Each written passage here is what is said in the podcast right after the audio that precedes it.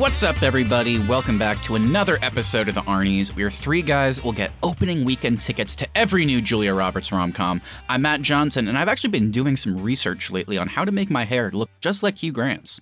I'm Keith Baker, and I'm fearing that I may be a man that has failed to launch. And I'm Austin Terry, and I wish Richard Gere would let me spend a day alone with his credit card. On today's show, of course, we are finally returning back to one of our old favorites, our bracket format. This time to once again answer that pesky age old question what is the best romantic comedy? This is now our third year doing a rom com movie bracket, and I'm scared at how fast time is flying. It's pretty simple and works just like our other brackets, which you should go back and check out, by the way, if you haven't, in our podcast feed, wherever you get your podcasts, or over on our YouTube channel. You can find Halloween, sports, holiday, the IMDb top 12, and a bunch of other brackets.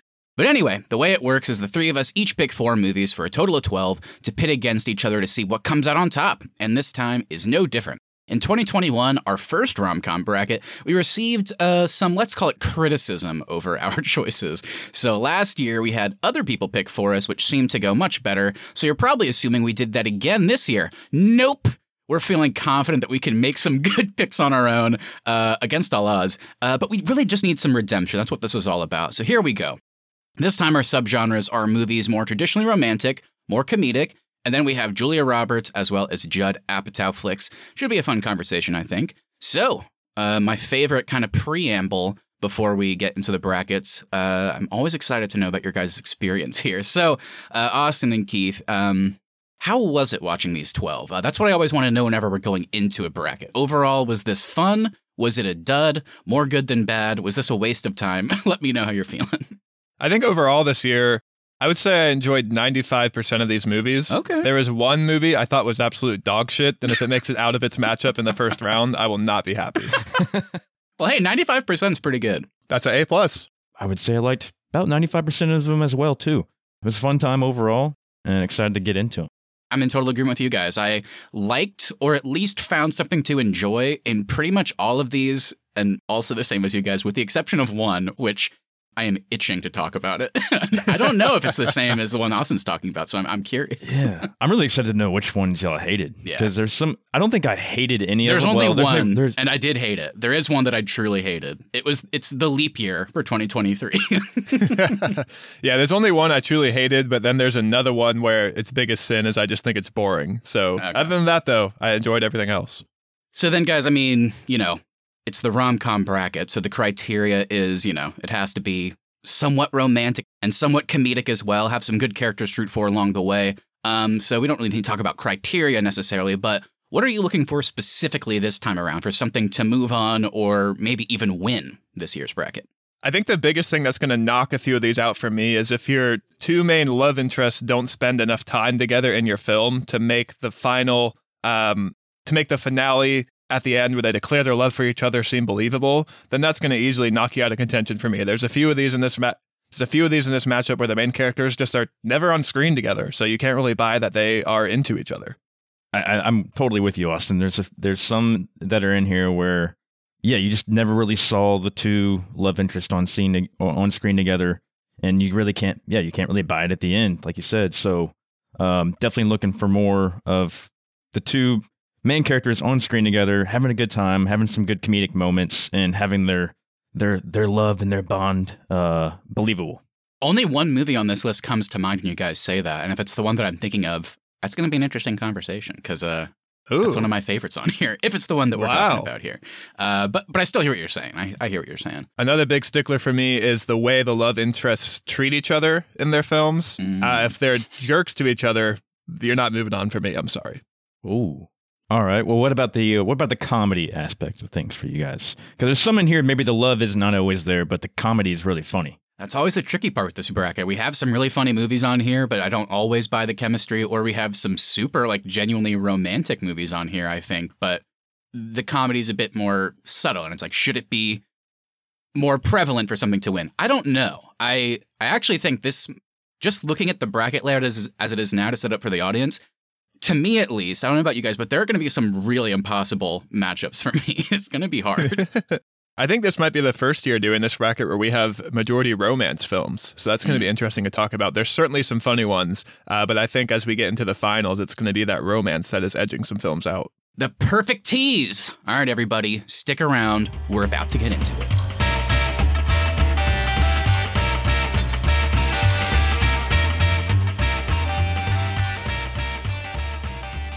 And I promise, last but not least, just one more thing before we get started here. We will not be repeating any of the movies we submitted the last two years. So, once again, I definitely recommend that if you haven't listened to our past rom com movie brackets, uh, you should. Really quickly, I'll just run through the movies that we talked about on those so you aren't left like scratching your head and wondering why we aren't bringing up some maybe obvious movies today.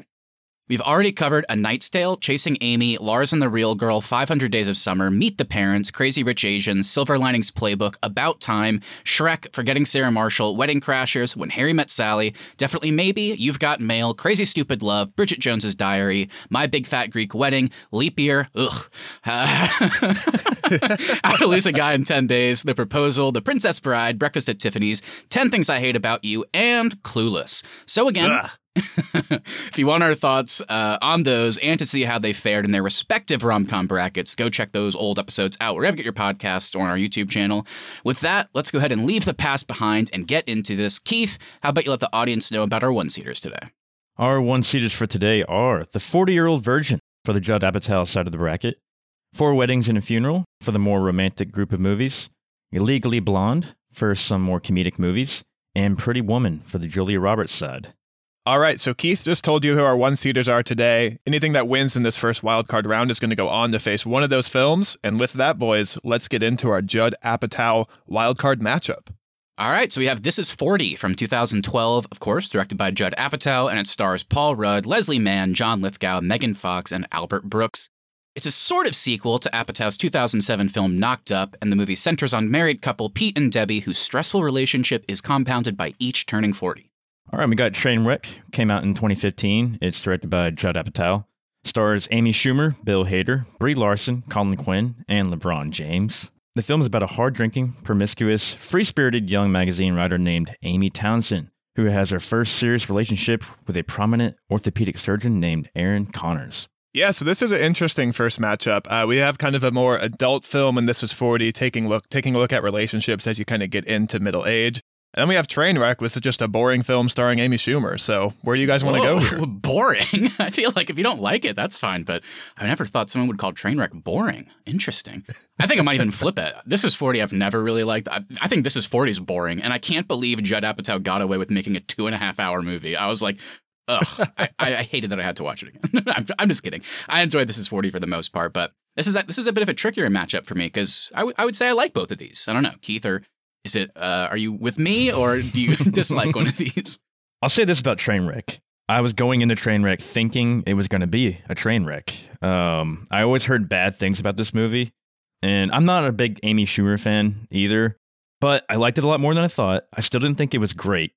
Um, I don't think her character is likable at all. Yeah, that's my big thing. I really Yeah. don't like her character. Um, I don't know. I thought uh, the whole love story was kind of weird, but I thought definitely thought there was a lot of funny moments in it. Um, for sure, 'cause she's very clumsy and and quirky, and like our description said, she's just a hard drinking uh, like partier who likes to sleep around and all that kind of stuff. And yeah, so there was some funny stuff in it. Um, I definitely enjoyed This Is Forty a lot more. I had seen it before a few times. It's always one of those movies I kind of put on in the background. I always thought it was, you know, it was, it was light and funny. Um, I like Leslie Mann. I think I think she's hilarious. Um, really, he's always good at playing like the awkward, like mom kind of character. And uh, Paul Rudd, of course, love him. And you know the side characters too. Even Jason Segel and Megan Fox, I thought were pretty funny in it as well. Um, but yeah, I guess it. Now that you mentioned, I guess it is kind of a long movie, but I always have a good time with this. Is Forty. Um, so anyway, y'all jump in.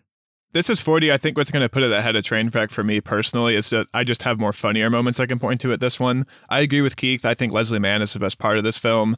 Um, Paul Rudd's great too, but their relationship isn't the best, of course, in this bracket, but the story I find interesting. And I think it is an interesting look at kind of middle age and, and relationships that have been together for a long time. Trainwreck, I'm also kind of with Keith there and the fact that I just find Amy Schumer's character to be a jerk. I also find Bill Hader's character to kind of be a little bit of a twerp. I think the funniest person in this movie is LeBron James against all odds. Um, so this is 40. I just think is a more enjoyable film. Um, and that's why I think it's going to edge out Trainwreck for me. Yeah, interesting. Okay. I thought you guys would like Trainwreck a little bit more. I think, you know, when comparing the two, it is a more comedic, whereas This is 40, I think, is a bit more leaning into the romantic side.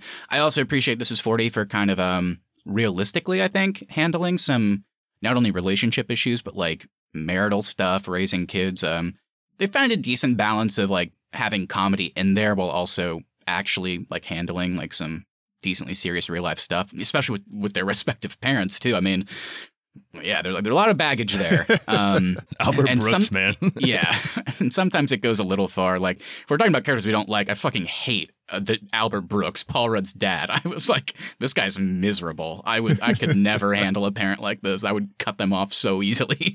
um, but again, that's not easy to do, so I get it. Trainwreck for me, yeah.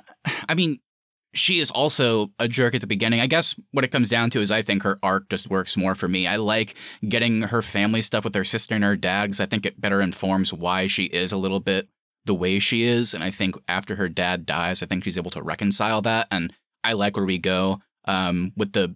From that point on, with Bill Hader and Amy Schumer's relationship, I think gets a lot better, and I understand how it falls apart. But I like seeing them come back together. So I, I guess overall, just anything that you guys didn't like in Trainwreck, it just comes down to it ended up working for me. So let's go ahead and get into voting. I think this will be a, a quick one. I'm going to vote for Trainwreck. Um, this is 40's good. It was better than I remember it being. Uh, just too long, and yeah, I just don't like a lot of the characters, and uh, I don't have like anything bad to say about it. I guess it's just a little bit boring. That's probably its biggest sin for me. Yeah, I'll throw my vote for This Is 40. I don't think it's going to make it much further than out of this round, uh, but it is better than Trainwreck in my mind. Yeah, same here. Uh, I don't really have any desire to watch Trainwreck again. This is 40 will always be one of those I'll I can put on in the background and, and enjoy it. So I'll vote for This is 40. All right, well, This Is 40 will move on to face the 40 year old virgin in round two. And getting into our romantic wing of the bracket, we now have High Fidelity going up against Enough Said. Um, High Fidelity was directed by Stephen Frears. It stars John Cusack, Jack Black, Iben Hjejle, and Lisa Bonet. Following a breakup with his most recent girlfriend, Rob Gordon recounts his most painful breakups, seeking to find a reason for his failed romances. And then we have Enough Said from 2013. This one's directed by Nicole Holofcener. It stars Julia Louis Dreyfus, James Gandolfini, Catherine Keener, and Toni Collette. Eva, a divorced masseuse, begins a relationship with Albert only to discover that he is the former husband of her client and friend, Marianne. So Enough Said was one of those that was recommended to me. But I want to jump first into High Fidelity. This one was kind of a weird one for me. I don't want to say I, I hated it, but it was definitely I was definitely confused the whole time watching it. I don't know how you guys were. Um, I just felt like I never could keep track of of his girlfriends and like what the what the flashbacks were and all that kind of stuff. And then the girl he does end up with at the end, I was like, do we do we really even know this girl? Like we didn't really see that much time with with her, um, with him. So very confused by High Fidelity.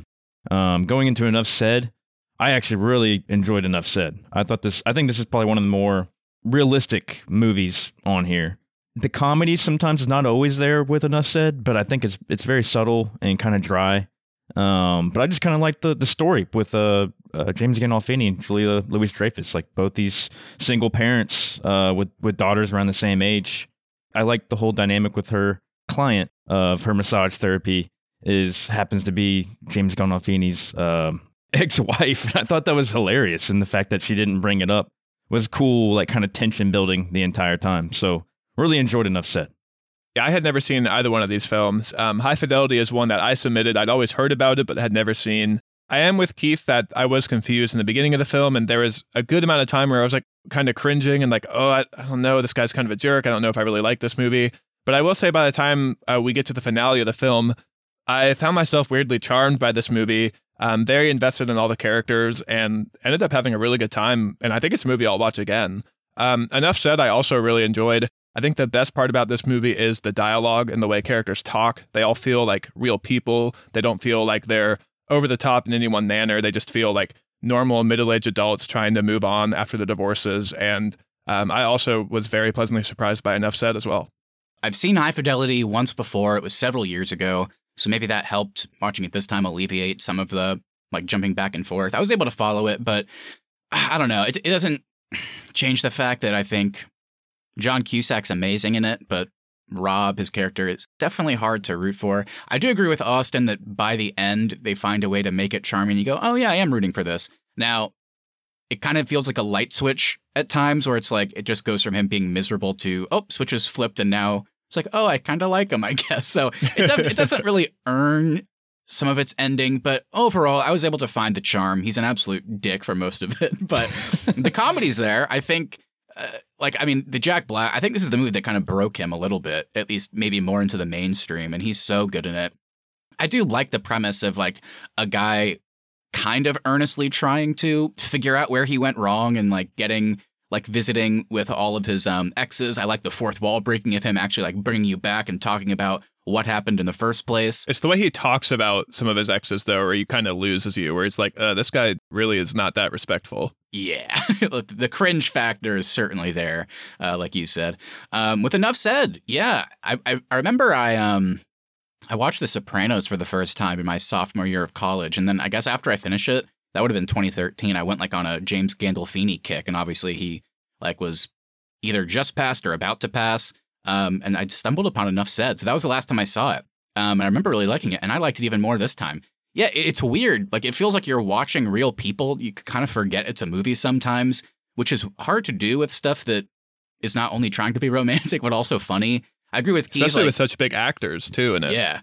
And I agree with Keith, like, maybe enough said in terms of winning a bracket, its only sin is that it's not that it's the least funny, it's just not often trying to be super funny. But I still think the, premise alone, like you said, is hilarious. And that's kind of what uh, keeps that like funny momentum. Just the fact that she like already has this client and then like later ends up realizing, oh, this is the ex-wife of the person I'm dating, um, which is hilarious. But they even find a way to make that realistic whenever she goes back to him and starts crying and she explains that she didn't tell him because they've both been married before. And so she found an opportunity to maybe figure out this guy's quirks and the things that were wrong. And if they were that bad then she could leave and not waste her time because she doesn't want to get be with somebody that's going to you know destroy her heart again. And it's like oh i kind of get it now.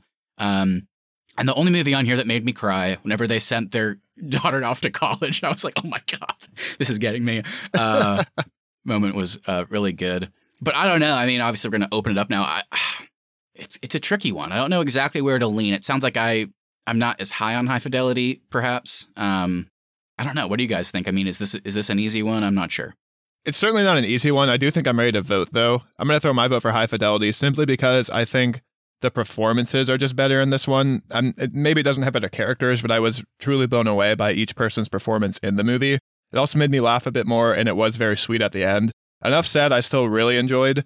Um, I think the only thing that's kind of pulling it down for me is the main relationship is great, but there is a lot of side stuff that just kind of gets forgotten about and not resolved by the time the film ends, which did take me out of it a bit. I um, still think it's great, but I'll vote for high fidelity. I do agree with you with on some of the things uh, not being fully resolved, and part of me didn't really care that it wasn't, and part of me was like, should they? Like with like her her daughter's friend, I was like, oh, okay, I guess we're not revisiting that big plot line, but whatever.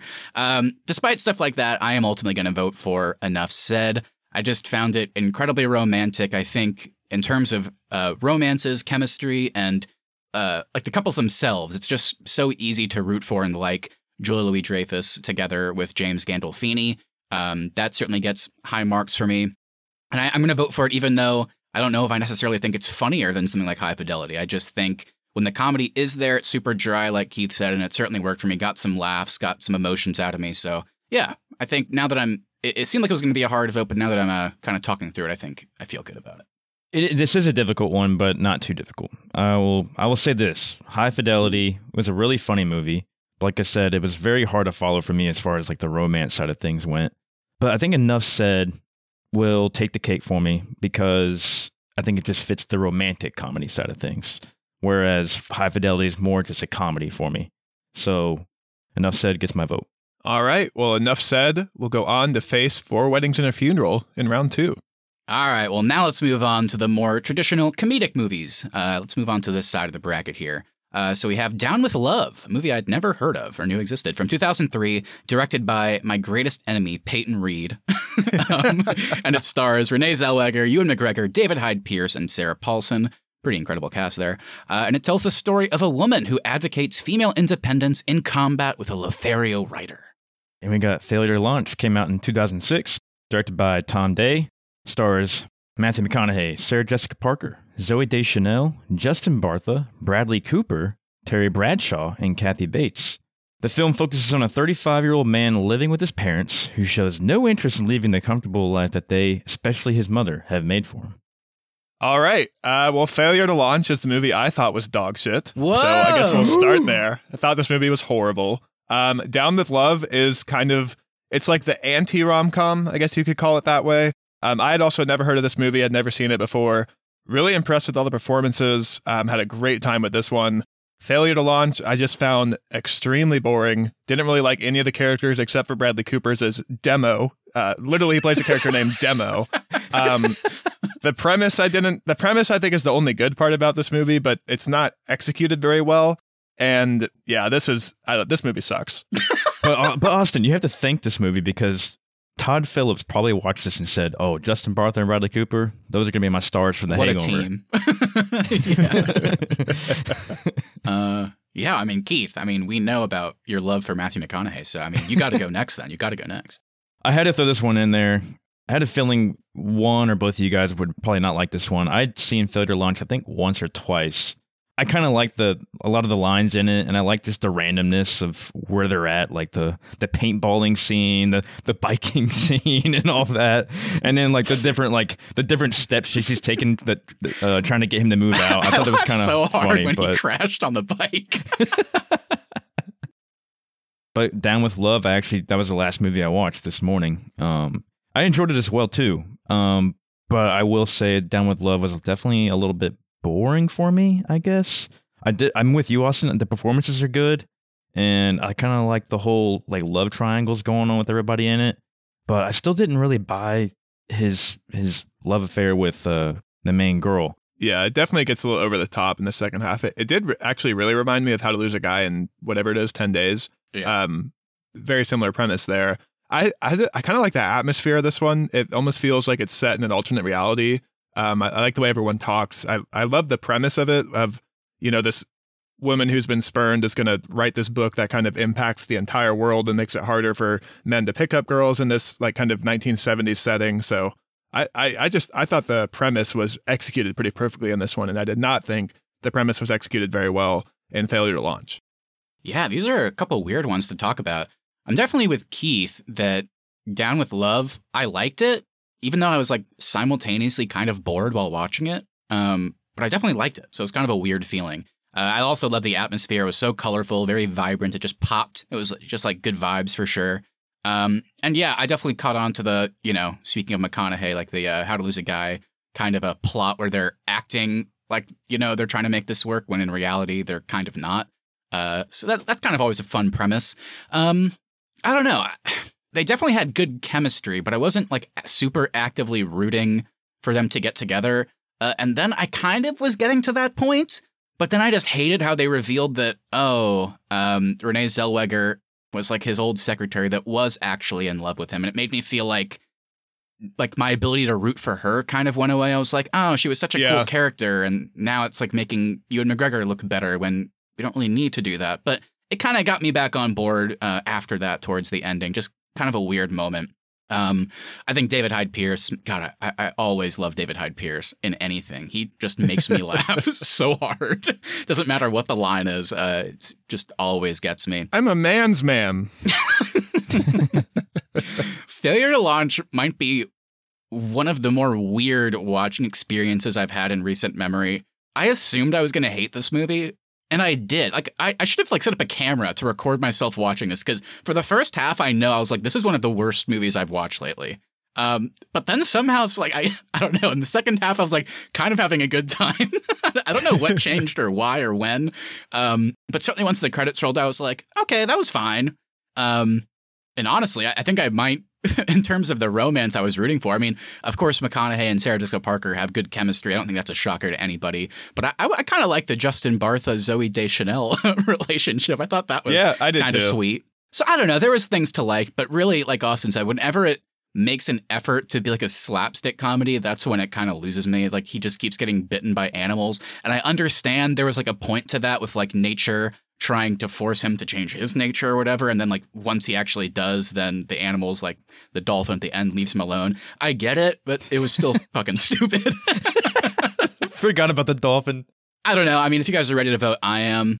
I like I didn't love it, but I'm gonna go with Down with Love just because I thought it was a super interesting and like Austin said, it kind of is the anti rom com. So like there was certainly cool intent that they had while writing it and making it, and I think for the most part they executed pretty well.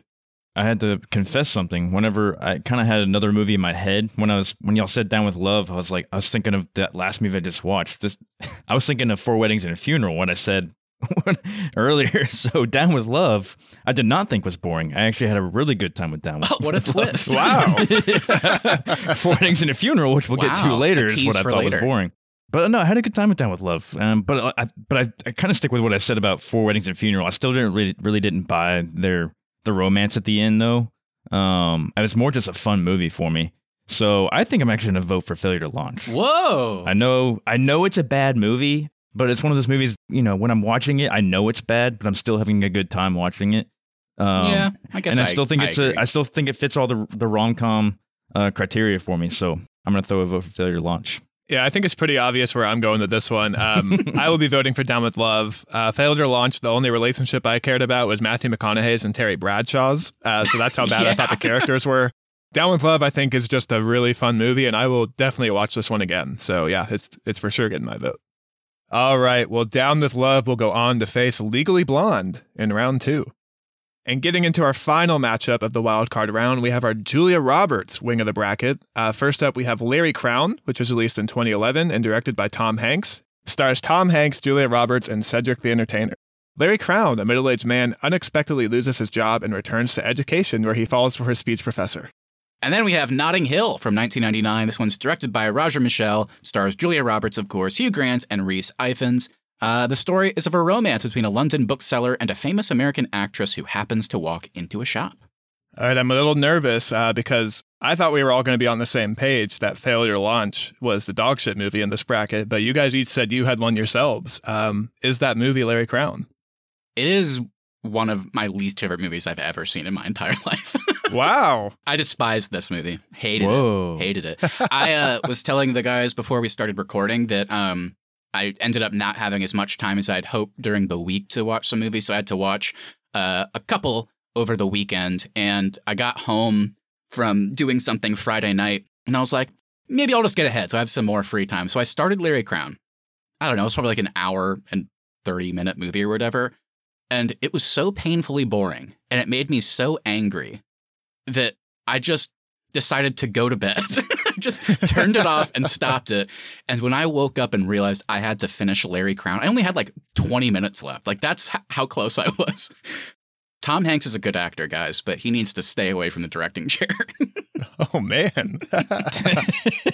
I'll say this about Larry Crowne. I think the romance part of this movie is horrible. yeah. I did like his relationship with the other students. Um, I liked his interactions with Julia Roberts, like as teacher, teacher student. Um, I liked, I even liked the stuff in the department store. Everything from Tom Hanks' character, I really liked. The movie's biggest sin for me is that him and Julia Roberts are never on screen together. So we don't learn anything about their relationship. We don't learn about why they're falling for each other. They spend way too much time with this weird scooter gang plot. All- All that time could have been given to building up a relationship between these two. So I agree with you. I had a way better time with Larry Crowne just because I love Tom Hanks and I thought he was really good in the movie.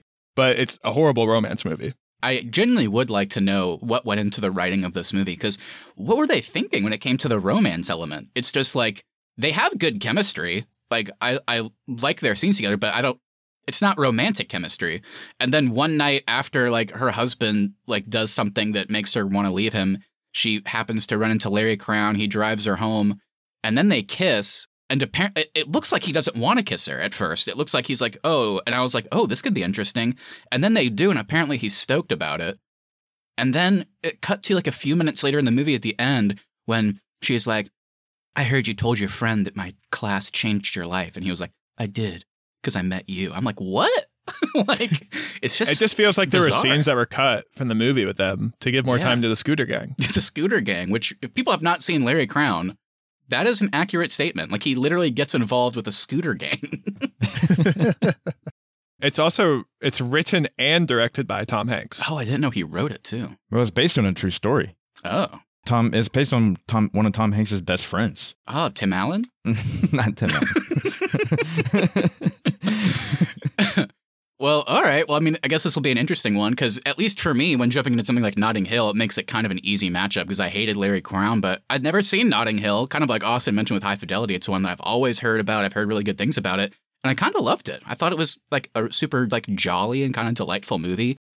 Awesome chemistry. Um, I don't know. Yeah, just loved Hugh Grant and Julia Roberts. Really good movie. Yeah, I think Notting Hill is one we'll definitely talk about more because I, I also loved it. Um, very interesting premise. Definitely a twist on the traditional like the big rich man comes in and, Yeah. and saves the girl. This one is the polar opposite where, you know, rich celebrity comes in and, and meets a man. Um, so kind of like that premise. Like Matt said, great chemistry. I love Hugh Grant in anything. So love that kind of dry British humor that this one has. It's easily going to beat out Larry Crowne for me in this matchup. Yeah, I really enjoyed Notting Hill. I, you know, I I really didn't know a lot about Hugh Grant until going into this bracket because I think we had seen maybe one or two other movies in our other brackets with him. Um, but this one's definitely has more of him in it. But yeah, he's hilarious. And, I, and like you said, Austin, I love the, the dry British humor a lot of his movies have. Man, I think actually one of my biggest laugh out loud moments came from Notting Hill, and that was the Horse and the Hound magazine scene. Oh, so man. funny. That yeah. was great. Do you have any horses in the? Are there any horses in the movie? Will you have Or any any hounds too? next We also cover those species as well. I thought that I thought that shit was so funny. I really like the like difference in perspective too, and they call that out where you know uh, Julia Roberts' character has been in this limelight life for years now, and she can't like they get along, but she can't relate to the struggles that Hugh Grant's character might have, and vice versa. And I, I like that. I also like that Hugh Grant and his friends just feel like regular people. They don't. They Mhm. kind of like we talked about with enough said. They just feel like normal people going through their lives, and and I feel like all their reactions and conver- conversations feel very genuine and real, and really enjoyed it. Yeah. The dinner scene was really cool. Yeah, I just yeah, it kind of has everything. It certainly has all the tropes of a rom com. It just executes them like very very well. And I'm not I wasn't surprised to see that Richard Curtis wrote it, who uh works with Hugh Grant a lot. I mean, they did Love Actually together. We also love what he did with About Time. Um, yeah, he's just a good writer. Good good knack for dialogue. And like I said, it, it's it's a very tropey movie, but it just they kind of nailed it. Like they have all the friends you would expect. You have like the supportive friends, and then you have like the the wacky classic side rom com character with Rhys Ifans. But he's like you root for him. He's like funny. like he's fun to watch. Um, some annoying things in rom coms are like the things you always expect, like towards the second act, something's going to happen, which drives our characters apart, only for them to come back together in the third act. Um, but like Austin said, you kind of understood it. Like the reason they kind of fell apart was because of their difference in perspective. Um, and it was pretty realistic on both sides. You totally understood where they were both coming from and why it had to end. Um, and whenever she like gives herself to him wi- at the bookstore and says like that line that you know everybody quotes, I had no idea it was in this movie. Like the whole like I'm just a girl standing in front of a guy hoping that like he'll love me too or whatever it is. Um, like whenever he doesn't do it, you're just like banging your head like what the fuck, and then it immediately goes to a scene with his friends, and he's like, oh, I fucked up, and then they immediately resolve it. Like yeah, they just they took all these classic tropes and just kind of knocked it out of the park. Uh, well, I think unanimously, uh, Notting Hill is going to move on to face Pretty Woman in round two of our Julia Roberts wing of the bracket. It is for me. Yep, same for me. Sorry, Larry.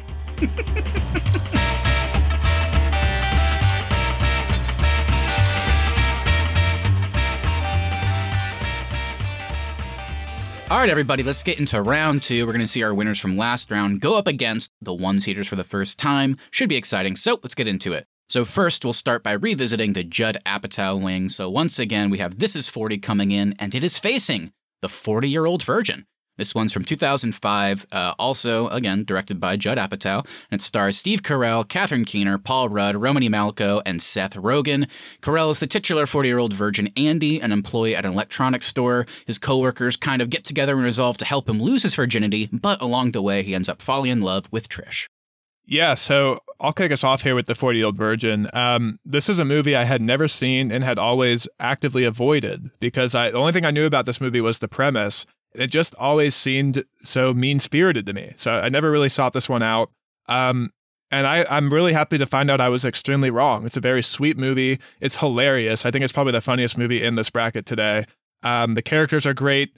The romance is great. It kind of checks all those boxes. And I think it's it definitely checks all like the Judd Apatow boxes where it has those traditional romantic comedy beats, but then he just does more with the side characters. And I love all the characters in this film. Even Elizabeth Banks' character I thought was hilarious. Oh, Um, I'd have blasted this movie. Um, and Steve Carell and Catherine Keener have some of the best chemistry, I think, in our bracket today, too. Yeah, I love the Forty Year Old Virgin. I it's one of those movies you were you were kind of thinking it was gonna be more like mean spirited about it, and but really everybody's kind of like trying to help him out. Even his friends at the uh, at the tech store. They get into that right away in the opening of the film, which I really enjoyed. Like, it's not some thing hanging over him that he's trying to hide. Like, they find out and they're like, hey, man, we're going to help you. So, Yeah. that, that's what really kind of endeared me whenever I was starting this out for the first time. the reason that it doesn't feel mean spirited is because his friends are trying to help him, but they're just not very good at helping. They don't really know how to help, but they're trying. So like if they were like actively fucking him over, it'd be like, oh, this is like super gross and mean spirited. But they have their own problems. Like they they kind of dive into a little bit with Paul Rudd, like like obsessing and missing his girlfriend. Does it lean into creepy territory at times? Yeah, it does, but it, it, it ends up working. I think Mindy Kaling pops in real quick and kind of makes it funny. Um, and then Romany Malco like yeah, it- it's kind of interesting. Is it's like so this guy is cheating. We're acknowledging that, right? And then watching that kind of resolve itself uh, towards the end with having a baby. It's like okay, um, but yeah, I like I like the angle of like they throughout the movie they each try and give him like specific advice, and then he tries to do it, and it's like the whole time you're like, oh yeah, I want him to lose his virginity. He wants to as well. Like you know, uh, I'm rooting for him. But then at the same time, it's like, oh, but now I feel gross because I want him to stop like doing this with his friends and get with this one girl he likes and they're telling him not to do it but then of course by the end they come around so i don't yeah it's just super funny it's a blast i love it and like austin said i don't want it to get lost because it's obviously known as a comedy but yeah the steve carell catherine keener just like natural chemistry it's just such an easy relationship to root for and again whenever it falls into that trope territory oh no it fell apart like you still like feel sad because even though you know it was coming like you want them to be together and i love how it resolves later so yeah, it's a really good movie. Like every turn, you're scared that it's going to be like really like mean or sad, but it never quite goes there. So I like it. I think comparing this against This Is 40, This Is 40 definitely feels like a more adult film and addressing adult themes. But I think why This Is 40 for me is going to lose in the rom com bracket to the 40 Year Old Virgin is because in This Is 40, they kind of make a case why Paul Rudd and Leslie Mann shouldn't be together anymore. Like, they don't have a good relationship. And just because she gets pregnant is the reason they're going to stay together. Um, which isn't the best way to continue your marriage. Whereas the 40 year old virgin, I, I kind of buy that they do enough in the film to show you why these two are going to work together, why Catherine Keener is like the perfect person Steve Carell could have met in his situation. And they also show you how he can like kind of fit into her family with her daughter and that they have a good relationship. So for me, uh, the 40 year old virgin is definitely going to get my vote over this is 40. Yeah, I think it's pretty easy for me too. Forty Year Old Virgin checks all the boxes. It's hilarious. The Catherine Keener and Steve Carell relationship is believable. Man, there's so much to love about this movie, and I love watching it every year. It's always funny to put on. I love the tech store scenes, like with Kevin Hart when he Yeah. comes in and goes off. Jane Lynch in it, kind of bossing them around and calling them Wants smartasses to be and his friends with benefits. yeah, yeah, I think ultimately what it comes down to for me is like this is 40 I, is a more adult movie. I think people who haven't seen it might not realize that. I mean, it is tackling like real things. The the problem with it, and, and it is funny, it has a lot of good, like, you know, laugh out loud moments. There's some sweet moments in there too. And like you do want Leslie Mann and Paul Rudd to like work it out. I, I just think what it is is it's like almost a two and a half hour movie, and they spend too much of that runtime like trying to break them apart, prove why they shouldn't be together, which is fine. But then at the end, when it's like Paul Rudd is now like totally cool with having this baby, and like, of course I love you and I'm thrilled and we'll stay together. It was just like too much of that runtime was spent like showing us to Austin's point why maybe they shouldn't be together. And then at the end, I guess I've, I've been using the metaphor of like flipping a switch a lot today, and it's it's kind of that they just flip it and it's all happy, and then the movie ends. It's like, oh, that was weird. Uh, so it's an easy one for me as well. Forty year old virgin has all those laugh out loud moments, even more than this is forty, and one of the sweetest relationships of the bunch today as well. So easy win. Maude Apatow is the funniest part of This Is 40, by the way. Her obsession with Lost is very real and something I could relate to at the time. All right. Well, the 40 year old virgin will go on to the semifinal rounds. And to find out what it will be facing, we now have four weddings and a funeral going up against Enough Said. All right, Keith, we got to open the floor to you because you gave us the perfect tease earlier when you somehow confused Down with Love and Four Weddings and a Funeral. Uh, I'm only surprised that you mix it up because Four Weddings and a Funeral is quite literally what the movie is about. so, All right. Well, Four Weddings and a Funeral was released in 1994. It's directed by Mike Newell and stars Hugh Grant, Andie MacDowell, Kristin Scott Thomas, Simon Callow, James Fleet, and John Hannah. It follows the adventures of Charles and his circle of friends through a number of social occasions as they encounter romance. Yeah, like I said earlier, um, I enjoy the dry British humor that Hugh Grant brings to uh, most, if not all, of his movies. This one, though, I just I think it just kind of fell flat for me on the on the romance side of things. The comedy, I think, was there. I liked all the weddings they were going to. I liked that he was late to every one of them. Um, I thought that was just a funny gimmick, and I liked all the all the side characters too. Were hilarious. I think what fell flat for me on this one, I just found the romance with him and the Carrie girl to be odd and not not uh, believable. I guess It's almost non existent. yeah, that's the, probably the better word to use. Um, and I felt like he probably should have got with the other the other girl that was in love with I him. know his friend. Um, I was hoping that was going to happen. Yeah, I just found the the romance side of it to be very very odd and and misdirected. Yeah, this is definitely a strange film um, for Weddings and a Funeral. I think the biggest thing I agree with Keith in is that I really thought they were setting up the friend to be the ro- the love interest after he learns like Carrie isn't who he needs in his life, and then I was shocked with the way the film ends with him leaving someone at the altar. I was like, you're just kind of an ass. Like you went through all this, you run into Carrie one more time, and like literally on your wedding day, you're gonna leave her up there. I, I, I like the characters. I think it has some very funny moments, but overall, that the biggest thing that falls flat for me in this one is the love interest. Yeah, I'd only seen this one once before, and obviously it has a good reputation. I remember liking it a lot when I was much younger. Uh, I definitely didn't like it as much this time, probably just now that I'm older and maybe have some more experience. So uh, I feel like I can better inform the romance side that you guys are talking about. And I think ultimately I agree. And I don't know what the issue is. I, I hate like saying bad things about actors when I don't know if I fully buy into it because I like Andie MacDowell a lot. I don't know. I think there was maybe just something off with the performance in this movie specifically. Um, I don't know. Yeah, there was just something weird about it because like Hugh Grant's really good in it, and like I can understand why he's infatuated with this person, but maybe I just didn't fully buy the other side of that coin. Um, but to talk about like negative in like Charles's case too, like I just said, I, I know why he's infatuated with her, but it never quite turns the corner and makes you understand why maybe he's in love with her and ready to spend the rest of his life with her. I do kind of like the element at the end of him asking her to not marry him because maybe he realized that that type of uh, tradition maybe isn't necessarily what he needs or important to him. So I, I kind of like them committing to each other in that way. Uh, but it's still it's still odd, and yeah, I mean it's impossible not to come off as a dick after he sees her just one more time and then leaves his uh, fiance on the altar. It's like, ooh, that's tough. Especially after we've encountered that character in Yeah. that I think at the second wedding and we saw she already wasn't doing well. So he he knows like this is probably gonna like wreck her by doing this Yeah. again to her. Yeah, it's tricky. I think the comedy's there for me, like Keith said. I mean, again, talk, talking about the other Hugh Grant film, Notting Hill, the the side characters and friends in this movie, uh, a very good bunch and some good performances and good acting there. Uh, it's always fun seeing them pop in and out of the story. Liked his brother as well. I don't know. I guess just the romance on a second viewing was a little bit lacking. Like I said, I thought they had like good chemistry and I, thought actually had pretty good sexual chemistry. It's just like whenever it became like love, it was like, mm, that's kind of lacking, which is tough to compare to something like Enough Said, where it's like maybe it's like the other side of it because it's like that one has less comedy. When it's there, it's great, but just not as much of it. But the romance side is certainly there in spades for me. It's a little bit of the opposite situation here. I definitely think Enough Said has some of that awkward humor in there. Um, I wouldn't call it like a super romantic movie. I just think it feels very real and very mature. Um, like no one's like sweeping each other off their feet or things like that. Um, I do think uh, Julia Dreyfus's character, a lot of the film, she's being very mean to her love interest, and so that's important to me in these rom coms. Is I, I want people to treat each other well. The love story is better in this film than Four Weddings and a Funeral, so I, I will ultimately vote for Enough Said. Um, but I don't really like the way she treats her partner for the majority of the film either. Just want to call that out. Yeah, that dinner party is really hard to watch. Um, I think it's supposed to be, but yeah, it's still like it, hard to root for her in that moment.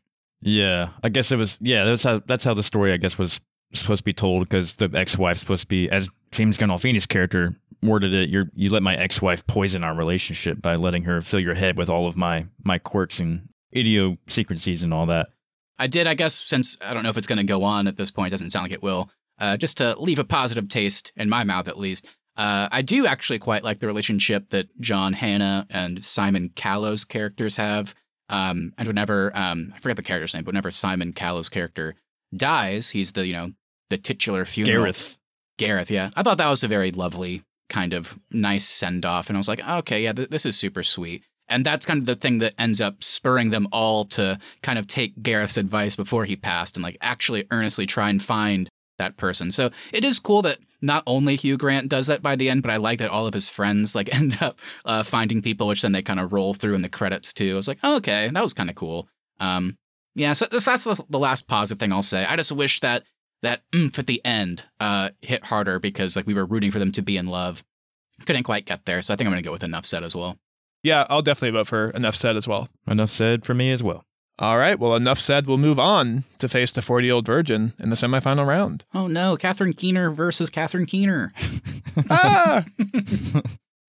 All right, let's move along here. Back to the comedy side of the bracket. So we have Down with Love returning, this time facing off against Legally Blonde. So Legally Blonde is from 2001, directed by Robert Luketic. It stars Reese Witherspoon, Luke Wilson, Selma Blair, Matthew Davis, Victor Garber, and Jennifer Coolidge, the legend, in my opinion. Uh, Elle Woods is a sorority girl who attempts to win back her ex boyfriend, Warner, by going to Harvard Law School and in the process overcomes stereotypes against blondes and triumphs as a successful lawyer. Don't you mean Warner Huntington III? How future dare I? senator? How dare future senator? yeah, so I, I was curious to submit this one. Have you guys seen Legally Blonde before? No, This is my first time all the way through. first Yeah, time for me too. Yeah. Yeah. I watched it for the first time in college and I was kind of of that opinion. I was like, do I need to see Legally Blonde? And then I remember being like, yeah, that was good.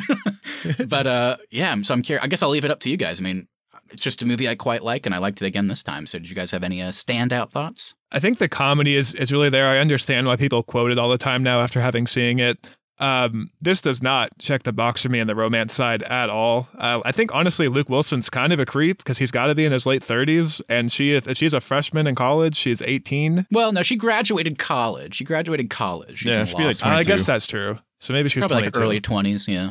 Yeah, It's still know. a little, age gap. it's still a little weird. Yeah. yeah, age gap was still a little off for me. Um, I did like the story though. Found the story very engaging and interesting. Um, the romance just really wasn't there for me in this one. Yeah, before Keith goes, this is the movie I was talking about at the beginning. Whenever, because I forgot about Larry Crowne uh, whenever you mentioned that, but this is the one that I was kind of listening to you guys talk about. Something might not move on because, like, the characters that we're supposed to be rooting for don't spend enough time together. I have a couple things I might say, and it's a support. But Keith, how about you go? Yeah, no, I really enjoyed Legally Blonde, but I'm definitely with Austin that the the romance side of things is not there for me. Um, the fact that she gets with Luke Wilson at the end, and Luke Wilson's character has been dating, they've been dating for two years or something like that. I'm like, what? Okay. I mean, I guess that's where it was going, obviously, but okay, we didn't see any of that happen. Um, but the the comedy is definitely there. Um, really funny. I liked all of her kind of like one up moments uh, with her boyfriend and all that. It's like, oh yeah, getting to Harvard wasn't that hard. Like it was pretty easy. so the comedy was definitely there. So, yeah, I, I definitely agree. The comedy certainly checks that box. I mean, this is just such a fun movie to laugh at. The, the, the writing's really good, and Reese Witherspoon just like nails every line delivery. I think she's hysterical in this movie. Um, so my one argument with the romance side, it is weird that we're like because we're not even really rooting for Luke Wilson and Reese Witherspoon because we, we're not we don't know that we're supposed to be until very very late in the movie. And it's like, oh, is this the pairing that it's going to be? The reason why I still feel good calling it a romantic comedy is because romance is a huge part of it, even though it's not the thing that we maybe traditionally expect with like, oh, our main character is going to meet and fall in love with X person or Y person. Um, like the whole like start of the movie is with her like the boyfriend that she loves, they're going to spend the rest of their lives together, and then that not working and her fighting to get that back is kind of the main crux of the movie. So it is a lot about romance, and obviously she is um oh man, the scenes where she's helping Jennifer Coolidge maybe prepare for some romance, so funny. Um, so I guess my point is that there's just the story is a lot about romance. I guess it's just not. So it's a romantic comedy by definition. I guess it's just when it comes to her finding love, the movie isn't really doing that. Like whenever it pops up at the end, like they've been together for two years and he's proposing tonight. I just think that's like a nice full circle moment uh, from the opening scene where she's like, I'm going to get proposed to tonight. And then he does, and it's like, oh, this is the guy that is going to do that. So is it more of like a love thing? No, it just feels like a nice, good, like writing full circle type thing. So I still think it's a romantic comedy, but I can't argue with you guys when it comes to that part of it. It's kind of a perfect matchup to go up against Down with Love because you can almost make the same arguments about that film too, where maybe the romance isn't the center of it. It is like the anti rom com, um, but there are still romantic things happening in the film, and it does have some very funny moments. Yeah, so I liked your point about you know it doesn't these movies don't always have to end up with uh, a perfect love story, but the fact that they're they're kind of on the hunt for love the whole time while also being funny uh, kind of makes the case. So um, yeah, I think I'm gonna vote for Legally Blonde because I think it just did more for me comedy wise, and that's not to diss Down with Love too much because I also laughed a lot in that one as well. Um, but I think Legally Blonde is definitely one, and I'm bringing it up for the first time in this bracket. Rewatchability, baby. Ah! so Legally Blonde is definitely one I, I can see myself uh, watching again several times. Um, I just enjoyed Reese Witherspoon's like kind of ditzy but really act- also intelligent moments when it came to interacting with the different students and the teachers and all that. So uh, I'll vote for Legally Blonde. I think for me with Legally Blonde, its reputation might have been hurting it for me because I wasn't blown away with it. I was just like, yeah, that was fine. Um, and this is this really is a perfect matchup the more I think about it because I like I really like the quality message in Down with Love, and I like where the relationships end up in the end, where his friend and her coworker like they get together, but they both agree they're gonna, they're going to keep working. One of them's not going to be expected to stop working, like things like that. And Legally Blonde is the same way, where they're both going to be coworkers. They they get out of bad relationships and end up together. I think Down with Love just executes its premise a lot better. There's definitely some stuff towards the back of the film where eh, maybe that's a little over the top, but it always fit in line with like what the film was always setting up to do, anyways. Um, and I like the message at the end of the film. I like the characters, love the performances, made me laugh a lot more. So I'll vote for Down with Love. Yeah, I think perhaps Down with Love fits uh, into the bracket a bit more, but kind of like my little preamble about um, Legally Blonde, why I think it works as a rom com. I, I like Austin. I think that makes it a very interesting matchup. What it comes down to for me is Down with Love. I liked the premise. I liked the message it was going for. Obviously, um, I think they lost a little bit of that feminist um, story towards the end, which kind of annoyed me because uh, it felt like it was executed really well uh, throughout most of it. But that aside, um, by the time the credits were rolling, I was like, I I guess I would say I only felt okay about them being together. And I'd rather just vote for something that while it doesn't have that traditional like get together moment that we expect, I still think Reese Witherspoon and Luke Wilson had good chemistry, and like I said, it feels like a good full circle moment at the end. So I think I'm just going to vote like Keith said. Uh, I'm going to vote for the one that maybe didn't have that element, but it made me laugh throughout, and it is very much a movie about romance, and I like the story, and since it's part of the story, I, I feel good about voting for it as well. All right, well, Legally Blonde will move on to the semifinals. And to find out what it will be going up against, we now have our final matchup of round two. We have Pretty Woman versus Notting Hill. So Pretty Woman was released in 1990. It's directed by Garry Marshall and stars Richard Gere, Julia Roberts, Jason Alexander, and Hector Elizondo. It centers on Hollywood prostitute Vivian Ward and wealthy businessman Edward Lewis. Vivian is hired to be Edward's escort for several business and social functions, and their relationship develops during her week long stay with him. I've never seen Pretty Woman before. A big uh, Whoa. white whale on my list of movies to see. I mean, it's a big one, and I just had never seen it for whatever reason. Me neither. Oh, wow. Well, I guess um, we'll start with you, Matt. What, what did you think of Pretty Woman? I thought it was great. It certainly lived up to its um uh lofty like reputation, I think at least. Um I had a blast with it. I thought it was a really funny movie. I thought it was a really sweet movie. When it comes to the premise, I think that alone lends to so like so many great comedic moments. Um and it, the movie made me miss Richard Gere. I don't know where he's been lately. Uh but I've always loved him. Um yeah, I, I just really liked both of these characters a lot, like individually. Like whenever they were off on their own doing something, I found them easy to root for despite some of their flaws. Um, and yeah, and like watching them get together, like the movie did a great job, I think, um, of making you forget that it's just a week long stay that they have. So, which is kind of comical. It's like, oh, we fell in love over the over the course of a week, but I actually think it was pretty believable in this movie. So it gets points in that regard. Yeah, I don't know. Um, did it blow me away? Maybe I couldn't go that far until I see it again, but I definitely can feel good saying about I loved it. Um, I don't know why I waited so long. Really good movie. I think I'm with you guys though. I think I think overall I enjoyed this one. Well, don't throw me in there, Keith. You're with Matt. I haven't Oh, shared my sorry, points of Austin. view yet. That's- Whoa. I'm sorry, Oh, Austin. That's God right. Sorry, sir. Sorry, brother. um, but yeah, overall, I thought it was kind of a cool story. Um, and kind of funny, but like sad at the same time. I guess because like prostitution obviously is kind of a very sad profession when you think about it, and it's so it's it's kind of it was kind of cool to see her turn a new leaf and get away from that life, and that and the fact that he wanted her to get away from that life, even though he even though he did hire her to be his escort for a week, but but it did work. It did work for me the, on the romance side.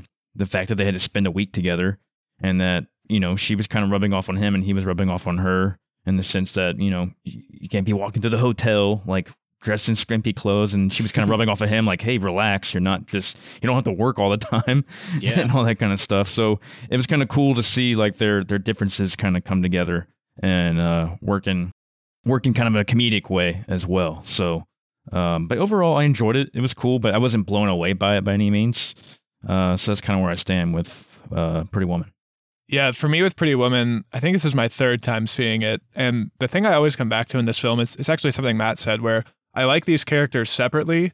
I really hate them together. Um, I, I really don't like their relationship in this film. The main thing is they establish pretty clearly what Richard Gere wants from a relationship. He wants someone who's at his beck and call and kind of does whatever he asks him to. He's not used to being told no.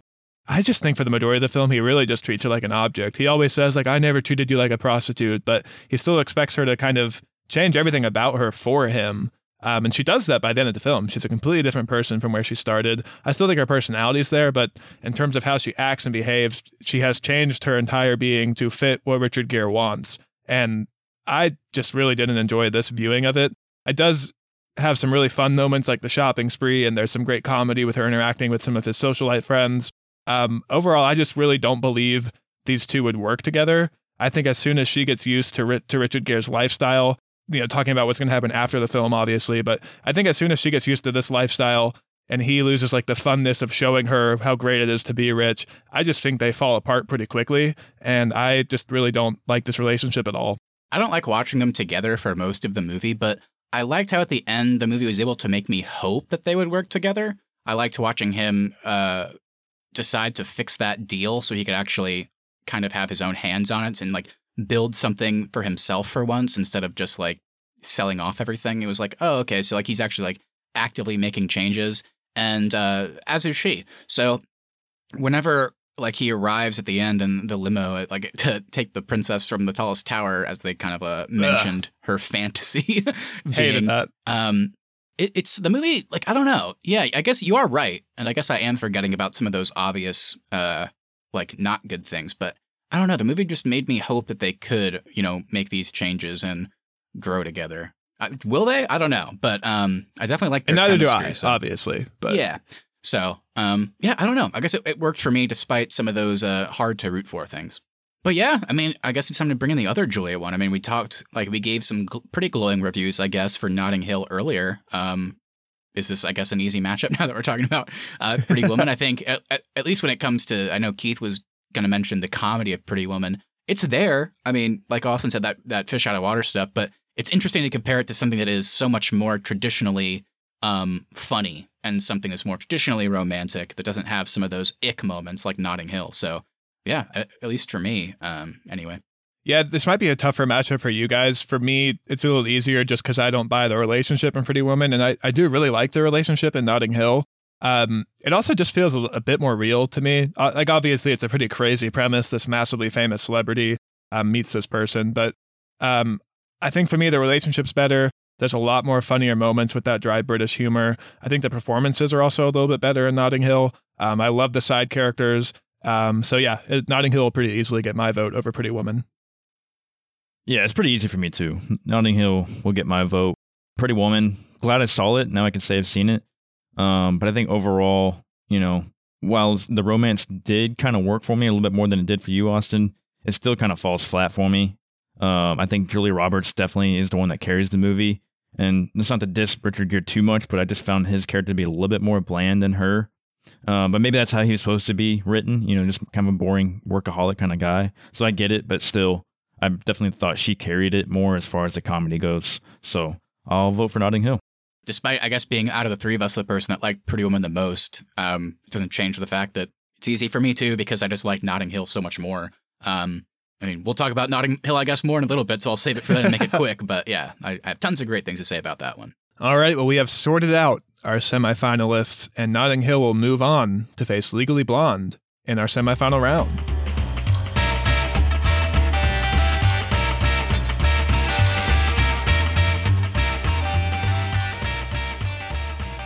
All right, everybody, we're coming down to the wire here. It is time for our semifinals. Uh, this first matchup, like we teased earlier, is Catherine Keener versus Catherine Keener, a movie that I would love to see. Um, but we have the 40 year old virgin versus Enough Said. Yeah, we have, I think, our most traditional rom com uh, movie in this bracket with The 40 Year Old Virgin. And then I think we have our most mature movie in the bracket with Enough Said. So, which way are you guys going to be leaning? This is a tough one. I think it's It probably the tough. toughest one for me yet. I do think I ultimately know where I will go, but I'm going to feel bad about it. this is the hardest one. Like like again, I know what I'm going to pick, but it's still hard. I guess like what Austin said, we have the most traditional one on here with 40-year-old virgin. I guess tradition isn't always a bad thing. I mean, rom-com is a very tropey uh, genre, no question about that. Um, and this one checks all those boxes, but I think when Judd Apatow is kind of um firing on all cylinders, he can make really awesome, like rewatchable, sweet, funny, like gross sometimes, and not in a bad way. Just like oh, like the humor itself can be gross. Um, but he can like deliver all of those, and it, it make, he makes it look easy.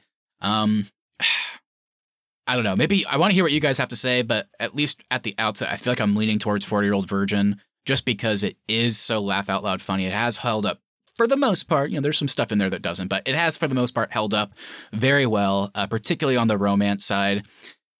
Enough said is so good though, but right now I think I am leaning towards the more traditional thing, despite my love for Enough Said, because that's another great relationship too.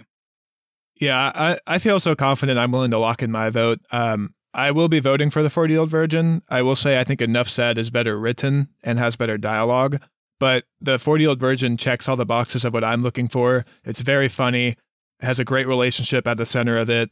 Um, our characters spend enough time together that we believe they will get together, and, and I actually believe they'll stay together um, after the movie. And it also has great side characters. So the 40 year old virgin, I think, just hits all those boxes. Like Matt said, it's Judd Apatow firing on all cylinders. I can't believe I waited so long to see this movie. Um, yeah, it'll definitely get my vote. I think I'm gonna have to go with 40 Year Old Virgin as well too. I think it's just it's just a heavy hitter. The comedy's there. It's hilarious. The lust word between uh, Steve Carell and Catherine Keener is there, uh, and then the side characters and their stories as well um, are funny and and heartfelt. So 40 Year Old Virgin. The condom scene alone might be the funniest like slapstick thing I've seen in forever. Whenever he talks about it later, he's like, "I exploded it on my balls" or something. it's like, oh man, the sound in that. Whenever his daughter walks in, just sees piles of condoms. And It's like, no. oh, so good, so good. Um, yeah, I, I feel I feel good about voting for a forty year old virgin as well. Um, I guess lastly, with enough said, I would just say echo everything we've already said about it. Um, just love the relationship, and I guess I wouldn't say there's less comedy in it. It's just it's a more dry delivery or like subtle or real feeling because like it's not like James Gandolfini was like making me laugh out loud with the things he was saying, but I found it very sweet and funny because I loved watching the things that he would say to make, you know, Julie Louis-Dreyfus laugh. You know, like his whole thing about like basically just saying, oh, like at the end, like his like callback jokes that he would say several times, like, oh, I finally got night tables, and she's like, oh, really? He's like, no, and then it's, that's what they close on. It's like it's not like that's funny even, but it's just I like watching characters actually laugh at other characters, which is weird to think. I don't know if we see that a lot in movies. It's like we the audience are supposed to laugh, but I liked seeing laughter. I think we see it with Catherine Keener and Steve Carell in this one we too. do. Though. That's true. We do. Yeah. So just definitely a glowing review for Enough Said. One that I'm not going to wait another 10 years to watch. Um, I think it's great, but 40 year old virgin, if 40 year old virgin didn't have such a sweet romance, I think voting for Enough Said would be easy. But it's almost like they give you the wacky, crazy, funny stuff. And oh, also here is an incredible like romance to watch blossom too. So it gets my vote too. All right. Well, the 40 year old virgin is going to move on to the final round. And for our next matchup in the semifinals, we have Legally Blonde going up against Notting Hill. All right, this is an easy one for me. Oh, We'll go well, for get it, in mister. there, Keith. What are you doing? I'm voting Notting Hill, man. Well, man. Yeah. Wait, what does McConaughey say in Failure to Launch when he's like, "Are you good, Tripp?" He's like, "Well, I'm good. I'm real good." He says that in probably any movie. yeah. Also, Lincoln Lawyer. Also, Mud. I'm good. I'm I'm- good. I'm real mud. good. I'm.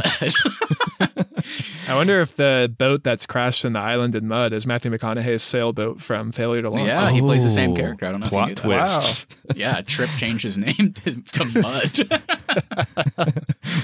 oh man, we gotta Anyway. get Mud on a bracket someday. Um, Yeah, all we right, should. well, there you That's go. good movie. Easy vote from Keith out of the way. Austin, I guess, is it an easy one for you too? Yeah, I mean, I voted against Legally Blonde last round. Uh, I think Notting Hill is a fantastic movie. Legally Blonde's fine. Uh, there's no way it's going to beat out Notting Hill for me, though. Yeah, it's funny. It's kind of the same as uh, the last uh, semifinal round we just did. Um, it, it's equally as hard for me, but I still know which way I'm leaning. Um, and it's kind of for the same reasons too. It's like tradition, I guess, isn't always a bad thing. Maybe particularly when it comes to rom coms. I think Notting Hill is far more traditional, but I might even, I think I would go to, as far to say that I think Legally Blonde is a better movie. I think the writing in it is just like kind of secretly off the charts good in a better comedy. A lot of, yeah, and the comedy definitely works. But yeah, with Notting Hill, it's kind of like what I said with Enough Said. It's like the opposite. It's just like Notting Hill is traditional. It does check all the boxes you expect it to. It works in the exact same way. But I think Richard Curtis, um, who wrote it, he didn't direct it, but the way they um, just executed on everything that you expect to see is just a plus level. So it makes the overall watching experience so good. Um, so even if I want to vote for Legally Blonde, I do feel bad. I'm going to vote for Notting Hill. I'm voting for the traditional one again because uh, it's just so sweet. It's so funny. I don't know. I was just kind of enthralled by it, to be honest. I wasn't expecting that type of feeling when watching like a rom com. I just usually watch it to enjoy, but I was like so into it. It's such an interesting story too. Like I, I was, yeah. I, honestly, I think more engaged with the story than I was with the actual romance at its core. I think some of the best acting in in any sort of movie, TV, whatever is always like just your simple like dinner scenes, which is what you got in Notting Hill when they're kind of going around like kind of bashing like like themselves and kind of being like self-deprecating and all that kind of stuff about their own lives and all that kind of stuff and just kind of making themselves feel feel comfortable with one another. I thought that was a really cool scene. And even Julie Roberts' character, even though she's a celebrity, starts bashing her own life too. So it's kind of cool to see these normal civilians and then like a celebrity kind of come together at a normal dinner. Yeah, they did a good job of like treating the element of like you expect celebrities' lives must be pitch perfect, but then like she's able to kind of hold her own against these people talking about like losing jobs or like losing the ability to walk or like uh like all these like tragedies and stuff and like they do a good job of like kind of like pulling a curtain back and it's like oh man that life would be pretty miserable. so yeah. Well, I think it's time to get right into our final round for this year's rom com bracket. Um, we have our two movies that I think we spent the most time just waxing poetic on in this bracket. We have The 40 Year Old Virgin versus Notting Hill. Um, this might be one of the hardest finals we've had in a long time in one of our brackets. Ooh, it is a tough one. Uh, two extremely traditional rom coms, but ones that both just execute on what it's going for pretty supremely to make for really like just great watching experiences. I'm trying to decide in my head if I want to give like extra points to something like Notting Hill because it has tons of different types of like, you know, humor in it, just like something like, you know, 40 year old virgin. It has a great relationship in it at its core, just like 40 year old virgin. Um, but I don't know. Do I give Notting Hill extra points because I found like the story itself more engaging? Um, do I give it extra points because like that sweetness that we see in 40 year old virgin, kind of mostly just with the Steve Carell and Catherine Keener relationship? I feel like kind of that overall like sweet, good feeling kind of permeates all of Notting Hill. I don't know if that's like something to reward though. I mean, it's just something I'm thinking about, like two things that it has that might differ it from 40 year old virgin. Um, hmm. I don't know. I mean, what do you guys think? I think as as much as I love the story of Notting Hill, there are some issues with Julia Roberts' character. Like she's when they first meet, she doesn't tell him about her boyfriend from back home. Um, yeah. She has that temper that they reference quite a bit, especially that you kind of see come out during the scandal. Um, you see her kind of cast him aside when she's casually talking to her coworker about him. Um, so there are some hints in this relationship that's like maybe this isn't going to last long term. When they're both on screen together, though, their chemistry is fantastic.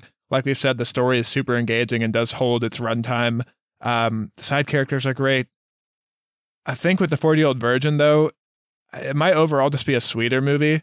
Um, the comedy, I, I think it, it's certainly funnier than Notting Hill, as much as I love that that dry British humor. I do. I, there's like direct laugh out loud moments I can point to in the 40 year old virgin. I also think it has great side characters. I think the relationship in this one might just have a bit more staying power for me. Um, so I think I'll give our first vote of the finals to the 40 year old virgin. All right. I don't mean to do this to you, Keith. I know it's a, it's a position that I certainly hate being in on these bracket episodes. But while I, I, I came into this final, like really like, I don't know what I'm to do. I'd be happy with either, but I don't know where I'm leaning. But while Austin was talking about 40 year old virgin, a lot of the things he was saying, I think is what edges out Notting Hill for me. It's like I, I feel the exact same way he feels about that movie, about a different movie.